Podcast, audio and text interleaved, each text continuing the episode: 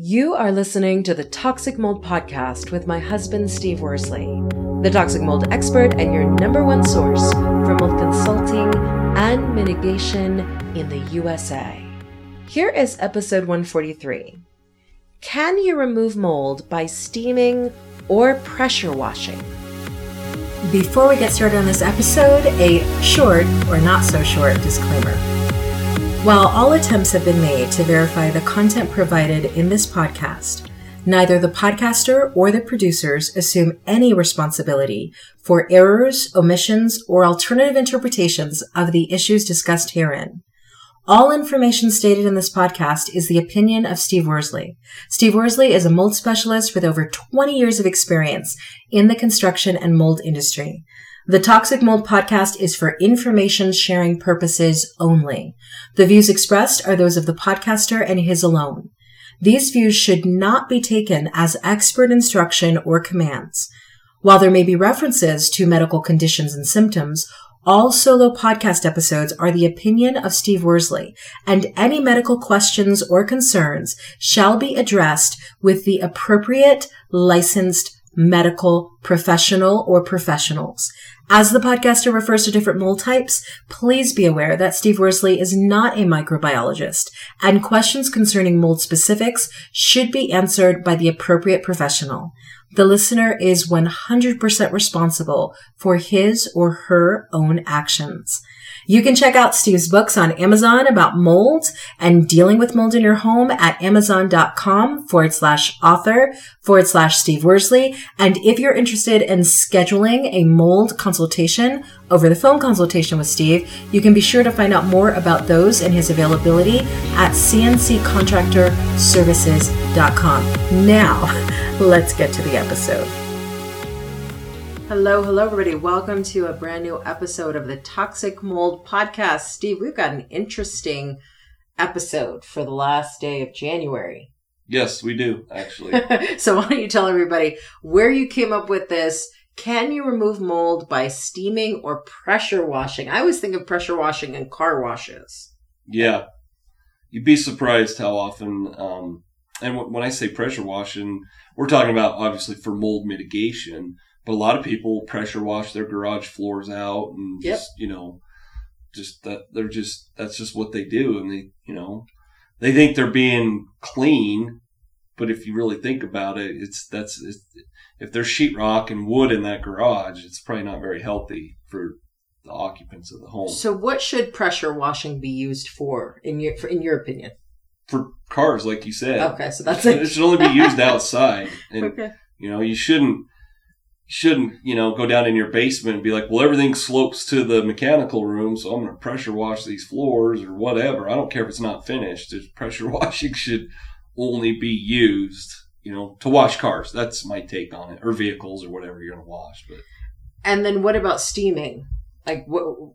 How are people using steaming? I mean, it's kind of weird because steam to me translates to higher humidity levels. Right, but uh, you know, I'm sure a lot of our listeners, and you know, we see commercials on it on TV where you know people use steamers to clean non-cellulose materials like your bathtub or um, countertops or whatever. And I've had people ask me, "Can I use steamer to get rid of mold?" And that my point is, that's the point of this podcast is is people using those things it can lead to mold, but then on another aspect, can you use those methods to get rid of mold? And that's the reason, you know, for the most part is, is I've heard people that pressure wash to get rid of mold. And because, you know, you can, we've talked about it before, our listeners that have listened long enough, you know, there are dry ice blasters and there's soda blasters. Um, the soda blaster is kind of like sandblasting. It's just not as abrasive. So they think, well, dry ice, if you can do it with dry ice, why can't we do it with a pressure washer? Well, dry ice blasting for mold mitigation is dry ice. It evaporates very quickly, whereas pressure washing, you're just soaking the material. So, so yeah, I've had I've had it happen. It's it's not uncommon for someone to be like, yeah, yeah, my buddy who's a general contractor is like, yeah, you just take all the sheetrock off and pressure wash the walls. You know.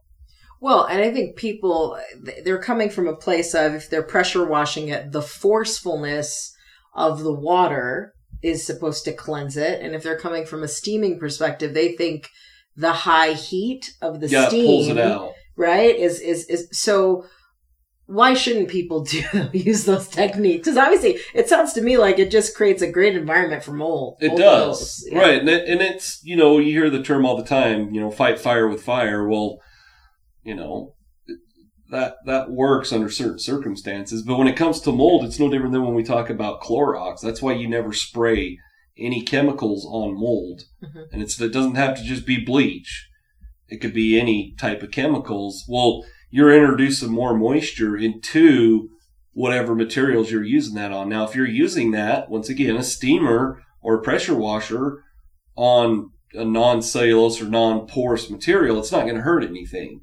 But doing like we're talking about, yeah, they're just they're it's like complaining that your grass keeps growing longer and you got to keep mowing it, but you keep watering it.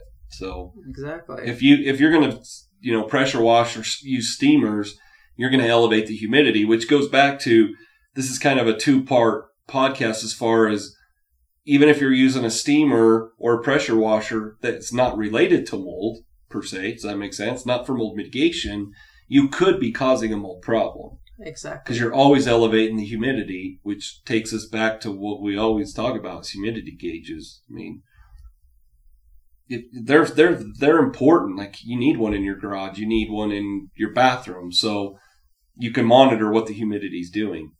Well, and I think sometimes people look at things like pressure washing a concrete floor in the basement and they think because there's no carpet there, there's no wood there, maybe there's no sheetrock there, that that should be fine. But why is that not fine?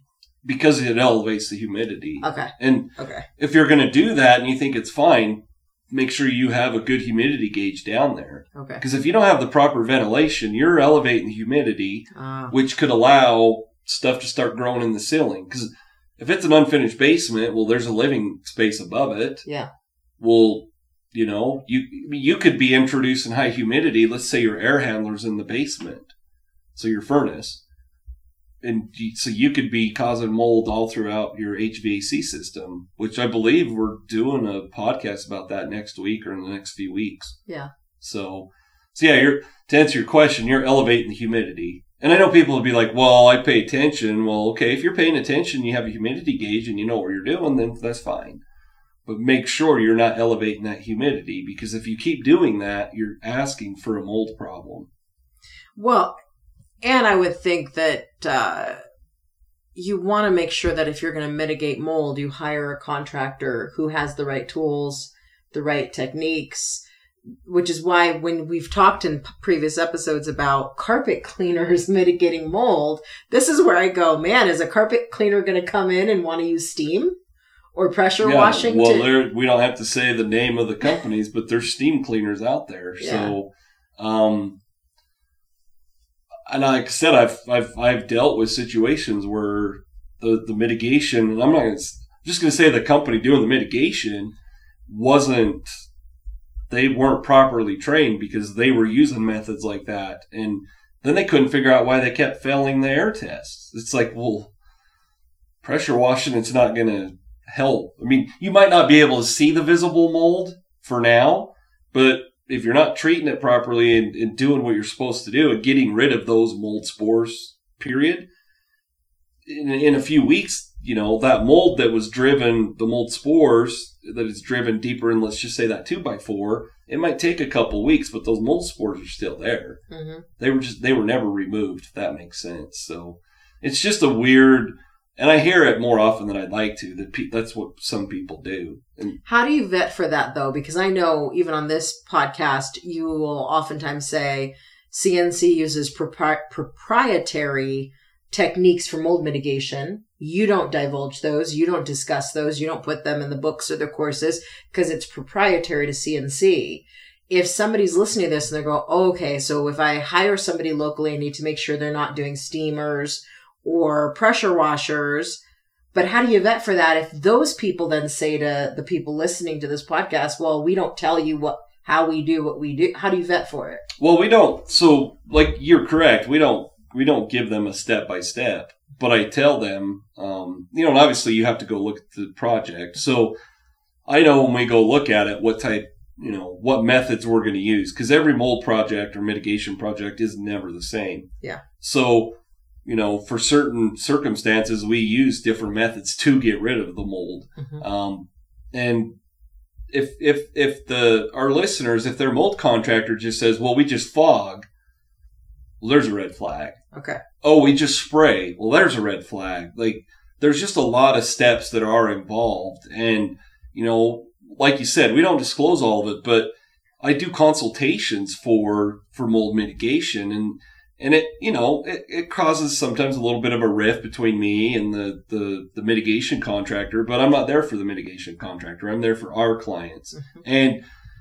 I just I don't tell them what they have to do, but I make sure that they're putting up a containment and they're doing certain things because there's tons of steps that go into it. So to answer your question, I understand that the mold contractor is not going to you know disclose every step by step process, but if there's not certain things like a containment, air scrubbers, things like that, like those have to happen on every mold job.